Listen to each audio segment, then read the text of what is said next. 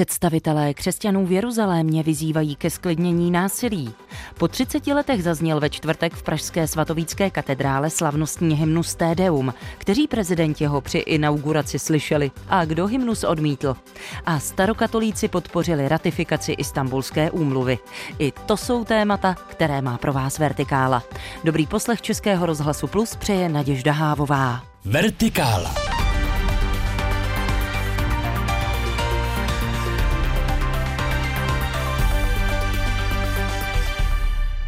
Po 30 letech zazněl ve čtvrtek v pražské Svatovítské katedrále slavnostní hymnus Te Deum u příležitosti nástupu Petra Pavla do funkce nové hlavy státu.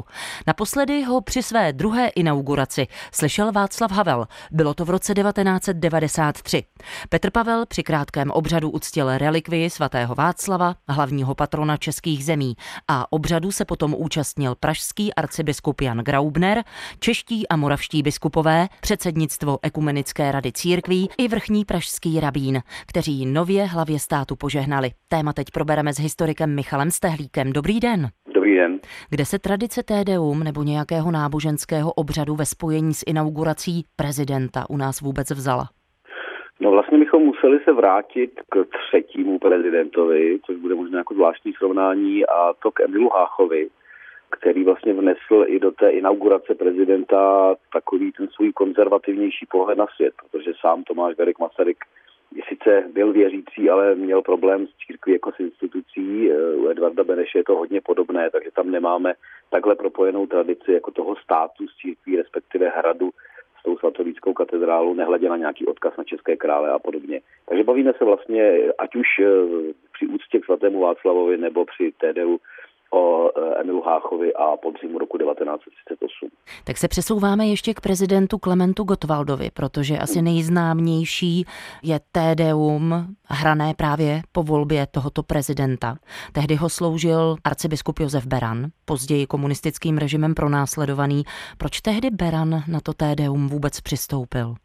Ono to bylo zvláštní vlastně z obou stran. Komunisté se nakonec rozhodli nezrušit úřad prezidenta a Gottwald se stává prezidentem a vlastně trošku absurdně jde do té Svatovícké katedrály ateista, muž režimu, který bude pronásledovat církev, si nechat odsloužit toto. Tam je důležité to, že oni to i komunisté vnímali, že budou ukazovat lidem kontinuitu, že vše pokračuje, že nic není radikální. Proto vlastně sedí komunisté v katedrále, což je zvláštní. Takže i pro ně samotné to bylo vlastně absurdní. Pokud je o arcibiskupa Berana, my jsme v situaci toho 48. roku, kdy církev už začíná pociťovat tlak toho režimu. Tam se hodně jedná, zejména o dvou oblastech, a to je budoucnost církevních škol a budoucnost církevních publikací, novin, církevního tisku. A Beran trošku i politicky vlastně svým způsobem lavíruje a snaží se vyjít vstříc vedení toho režimu, aby za to získal případně nějaké ústupky právě v téhle agendě, aby nebyly zrušeny církevní školy, aby mohl vycházet církevní tisk. Takže trošku to bylo vlastně z obou stran takové jako svým způsobem vyjednané, ale zároveň byly oba kritizováni. Gottwald ze strany svých straníků jede do katedrály a Beran uvnitř církve ve smyslu, proč slouží komunistům. Takže je to trošku jako kontroverzní okamžik. No a kteří prezidenti naopak Te Deum odmítli a proč? Vy už jste taky zmiňoval Tomáše Garrigua Masaryka. Tak Tomáš Garrigue Masaryk vlastně, on už i před první světovou válkou ještě vůbec nebyl v téhle roli, je hodně kritický vůči katolické církvi, soudí se dokonce ve velkém procesu z katechety a ten vlastně nechce propojovat ten prezidentský úřad vlastně s církví. Ona samotná církev na začátku první republiky byla hodně vnímána, že je spojena s tím starým Rakouskem, takže si nesla takovéto spojení trůnu a oltáře. Podobně Beneš. No a následně, když už se volí zase Antonín Zápotocký po Gottwaldovi, tak už tady není ta potřeba tvářit se, že jsme kontinuální třeba s předchozími prezidenty ve smyslu Beneše a Masaryka. Ten režim už je ostřejší, je vyhraněný, probíhá bez přehánění jako revoluce, která mění celou společnost. Takže ta volba následně inaugurace Antonína Zápotockého sice splní všechny ty, řekněme, hradní protokoly i ve smyslu Vladislavského sálu, vystoupení na balkon, pozdravy lidí, ale už nejde naproti do katedrály, už to ti komunisté vlastně nemají zapotřebí. A pak se to až vrátí za Václava Havla, ale taky za vlastně specifických důvodů. Rozhodně ne, že by Havel navazoval na Háchu, to by bylo samo o sobě divné, ale tam hrají roli prostě jiné důvody po těch mnoha desítkách let komunistických prezidentů. Nový prezident Petr Pavel se sám oficiálně nehlásí k žádné církvi, přesto během svého inauguračního dne přijal požehnání od katolíků, evangelíků i zástupce židovské víry, a to v kapli svatého Václava. Má podle vás mít vůbec náboženský obřad místo v inauguraci prezidenta republiky? Spíš mě zajímá to, jestli to příliš neevokuje korunovaci panovníků. Evokuje. Rozhodně evokuje a my tak jako tak už se i v téhleté prezidentské kampani nehledě na diskuzi kolem inaugurace objevily zcela relevantní hlasy ve stylu, že sice máme parlamentní demokracii a prezidenta, který nemá ani tolik pravomocí, ale pořád se k němu chováme jako k vladaři. Mě jako historika mě tam samozřejmě zajímá zejména třeba to přihlášení k svatému Václavovi. Tam je to přesně to, že my se jako neustále zakotujeme někde u těch Přemyslovců v té podstatě toho našeho státu. Takže to svým způsobem pro mě osobně je už na hranici bizarního konec svatému Václavovi. Uzavírá své dnešní zamyšlení ve vertikále nad inaugurací v pražské Svatovítské katedrále se slavnostním hymnem Te Deum historik Michal Stehlík, kterému tímto děkuji za jeho čas. Díky a krásnou neděli.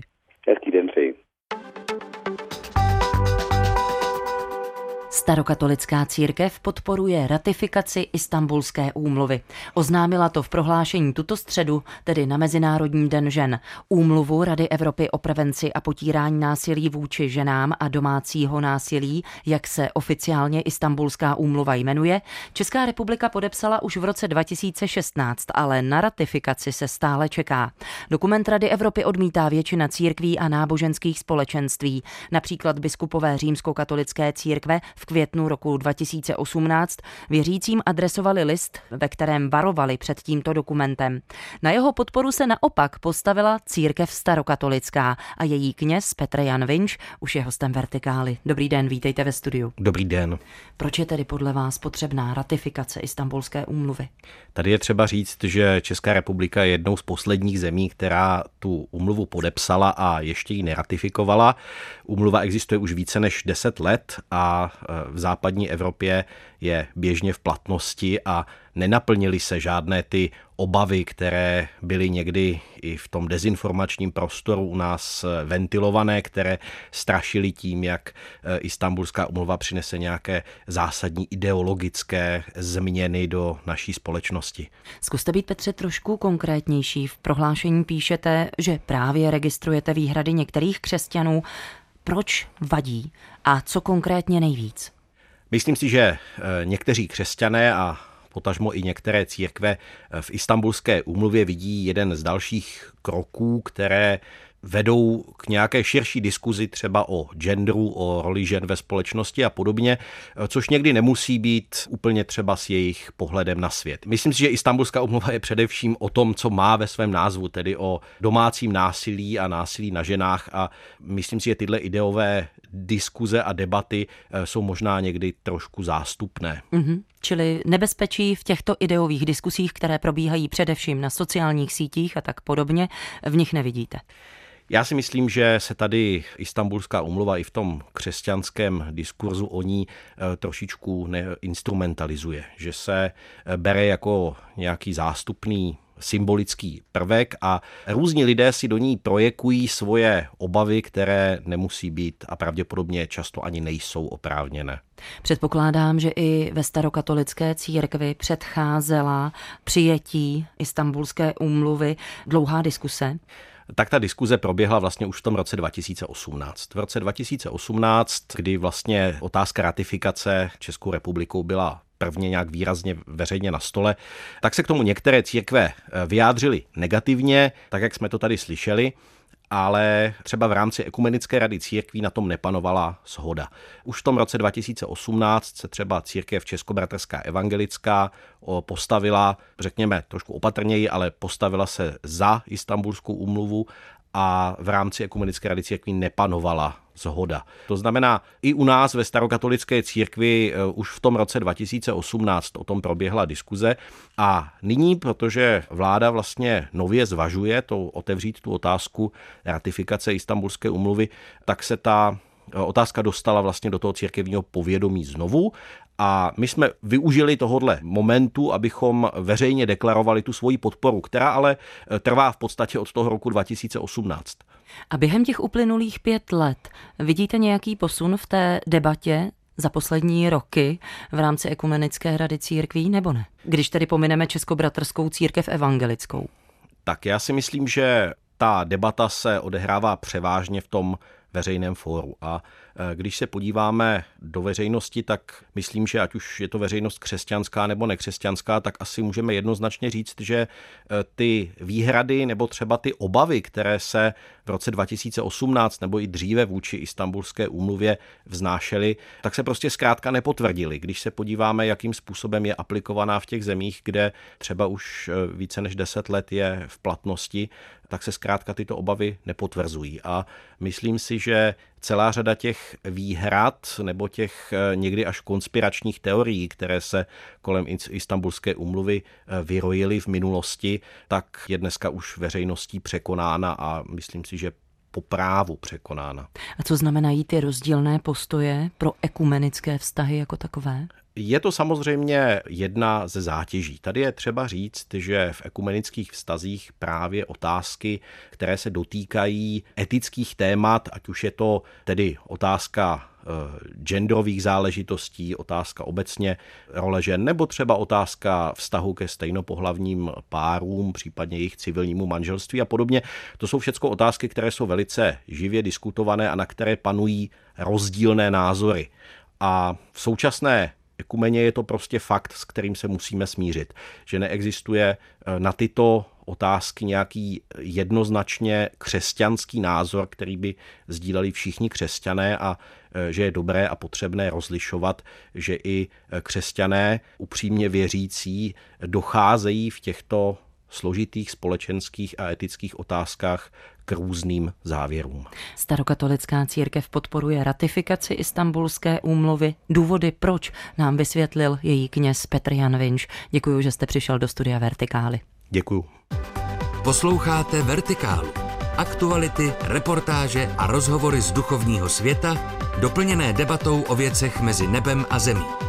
Poslechnout si je můžete také na webu plus.rozhlas.cz, v aplikaci Můj rozhlas a v dalších podcastových aplikacích. Zástupci křesťanů v Izraeli a Palestině odsuzují násilí a vyzývají k respektování mezinárodního práva a ke zklidnění násilí. Nepokoje mezi Izraelci a Palestinci a také izraelské protivládní protesty narůstají od listopadových voleb, ze kterých vzešla velmi konzervativně náboženská, ultrapravicová a nacionalistická vláda v Izraeli. Církve ve Svaté zemi varují také před nárůstem diskriminace křesťanů. Situaci sleduje naše spolupracovnice Magdalena Trusinová. Dobrý den. Dobrý den. Pojďme se zaměřit nejprve na výzvy křesťanů ve Svaté zemi. Jaký je jejich obsah? Před Vánocemi se ve vánočním poselství církevních představitelů v Izraeli a Palestině objevily obavy z dalšího nárůstu diskriminace křesťanů ve Svaté zemi. Upozornili také, že mladí křesťané často emigrují do zahraničí a apelovali na křesťanskou mládež, aby v Izraeli zůstávala. Křesťané představují v zemi 2% obyvatel. Obavám křesťanů v Palestině a Izraeli možná s nás porozumíme, když připomenu, že současný ministr pro policii Itamar Ben-Gvir v minulosti sám vedl násilné protikřesťanské protesty. Kvůli svým extremistickým názorům ani nesloužil v armádě, která je jinak povinná pro muže i pro ženy, pokud nejsou ultraortodoxní židé, ti mají výjimku. Ben-Gvir také bojuje za přijetí zákona, který by zrušil zákaz působení v Knesetu pro osoby, které podněcují k rasismu, a usiluje o přijetí legislativy ukládající trest smrti teroristům. Ovšem problémem je, že neexistuje jasná definice terorismu a není jasné, za jaké teroristické trestné činy by soudy trest smrti ukládaly. Ale zpátky k nejnovějšímu prohlášení křesťanů. Církevní představitelé v Jeruzalémě minulý víkend vyjádřili zármutek nad eskalací násilí ve Svaté zemi a to jejich prohlášení obsahuje podrobný popis incidentů během poslední doby, včetně počtu mrtvých a zraněných. Také dává jednotlivé útoky do souvislostí, popisuje, které násilné činy byly odvetou za které. Možná kousek ocituji, aby si posluchači udělali představu o tom, o jak velmi netradiční prohlášení se jedná. V noci na neděli 26. února řádili v palestinském městě Huwara nedaleko Nábulusu desítky izraelských osadníků, kteří zabili jednoho muže, kovovými tyčemi a slzným plynem zranili desítky lidí a zapálili desítky budov a aut. Stalo se to jako odveta poté, co palestinský střelec zabil dva izraelské osadníky poblíž téhož města, což byla sama o sobě reakce na zabití 11 Palestinců v Nábulusu o týden dříve. Jinak prohlášení obsahuje také apel na deeskalaci slov i činů na obou stranách a na nalezení trvalejšího řešení izraelsko-palestinského konfliktu v souladu s mezinárodním právem. Jak jsou na tom křesťané v Izraeli a na palestinských územích v poslední době? Co se promítá do jejich situace? Vlastně velmi zasáhl covid, který omezil turismus a do země přestali přijíždět poutníci nebo turisté vyhledávající místa důležitá v křesťanské tradici. Jejich přítomnost křesťanské komunity morálně posilovala. To poslední prohlášení, otevřeně kritické ke stávající vládě, přišlo poté, co nad poslední eskalací násilností vyjádřil politování papež František. Během modlitby Anděl Páně 26. února vyzval k dialogu, aby Palestinci a Izraelci s pomocí mezinárodního společenství našli cestu k bratrství a míru. Jenomže násilnosti nepřestávají. A pak tu jsou izraelské protivládní demonstrace kvůli plánovaným změnám izraelského nejvyššího soudu. K situaci se vyjádřily také americké židovské komunity. Přibliž nám jejich postoje. Jsou dobrý lakmusový papírek. Spojené státy jako klíčový spojenec Izraele stupňují tlak na izraelskou vládu. Zatím nevidíme, že by to mělo efekt.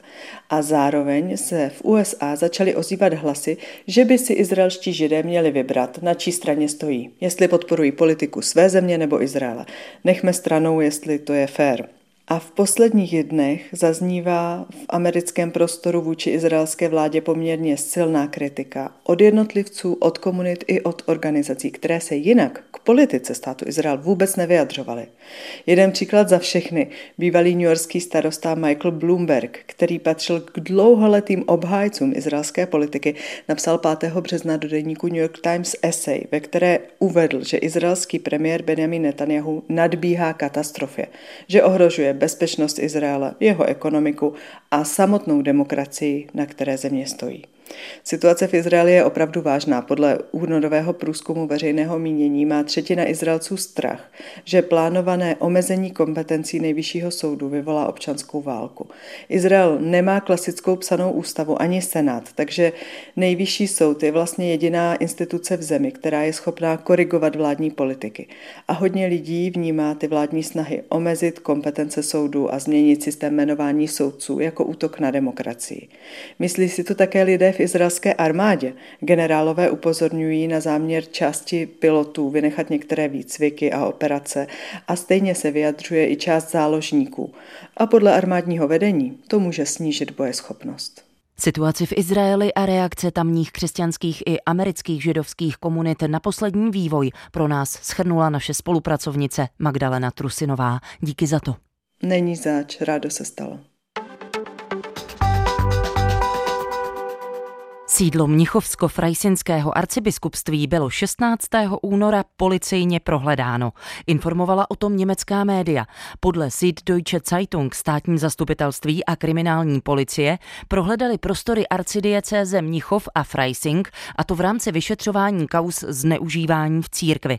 Podrobnosti teď probereme společně s komentátorem Robertem Šustrem. Dobrý den.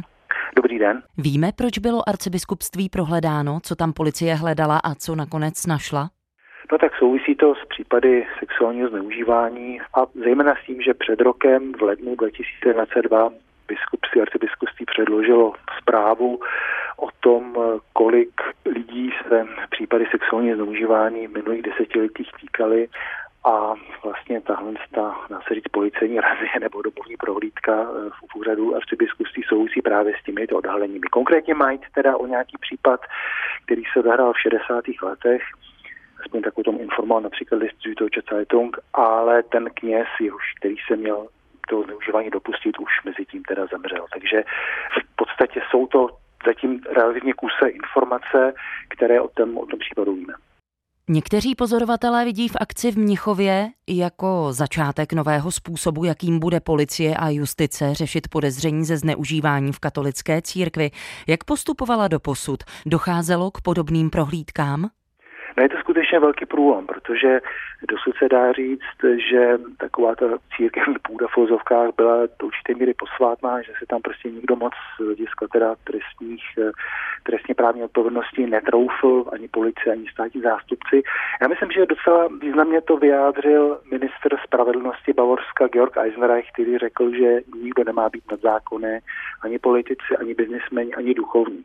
Tím myslím docela výrazně ukázal, že to zřejmě bude teďka nový styl, že skutečně zejména vyšetřovatelé policejní se budou snažit ofenzivně získávat od zástupců katolické církve, ale jiných církví prostě materiály, které by mohly přispět právě k objasnění a případně i potrestání případů a výniků v případech sexuálního zneužívání. Vlastně ještě před několika lety, to je vlastně zajímavý posun, když se poprvé začalo být jasné, jak velký je rozsah toho zneužívání v rámci církví, tak se tenkrát sešli vysoce postavení státní zástupci z německých spolkových zemí, z 16 spolkových zemí, a tenkrát právě zástupci z Bavorska, z bavorských okresků byli nejzdrženlivější, pokud jde o to, řekněme, poslat tam třeba vyšetřovatele do archívů jejich nebo vymoci od zástupců církví archivní materiály, a teď vidíme vlastně v souvislosti s výrokem ministra spravedlnosti Eisenreicha, že tam teda došlo k velkému posunu za tu dobu. A jak by se tedy teď měl podle německých komentátorů přístup vyšetřovatelů změnit?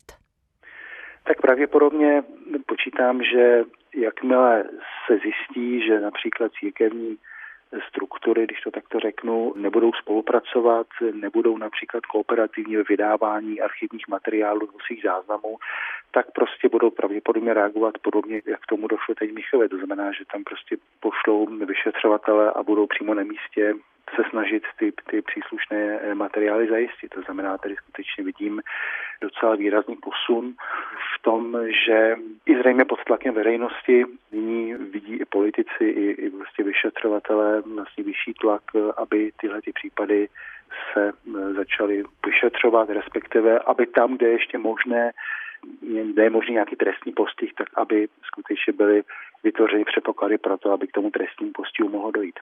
Jaké je právní postavení církví v Německu? Zajímá mě to s ohledem na to, jestli při podezření na trestné činy v nich spáchané vůči nim státní orgány zasahují stejně. To je právě velmi zajímavá otázka, protože ten vztah mezi církvemi a státem byl vždycky komplikovaný. Když to vemu už od Bismarckových dob 1871 vznik německého císařství, tak vlastně Bismarck, který sjednotil Německo, považoval katolickou církev za velkou konkurenci.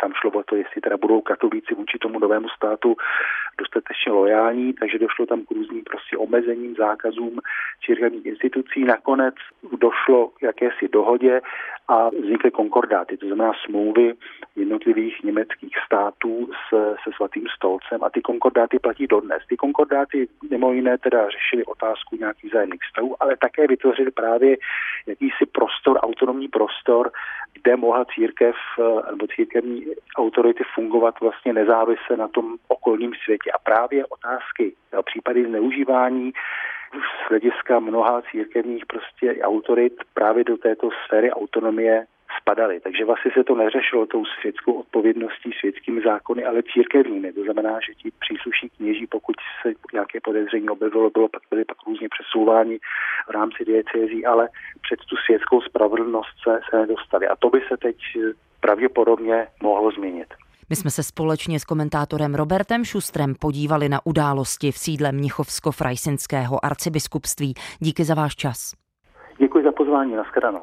A tím se také uzavírá dnešní první část Vertikály. Před námi zprávy a publicistika. Dobrý poslech Českého rozhlasu Plus přeje Naděžda Hávová.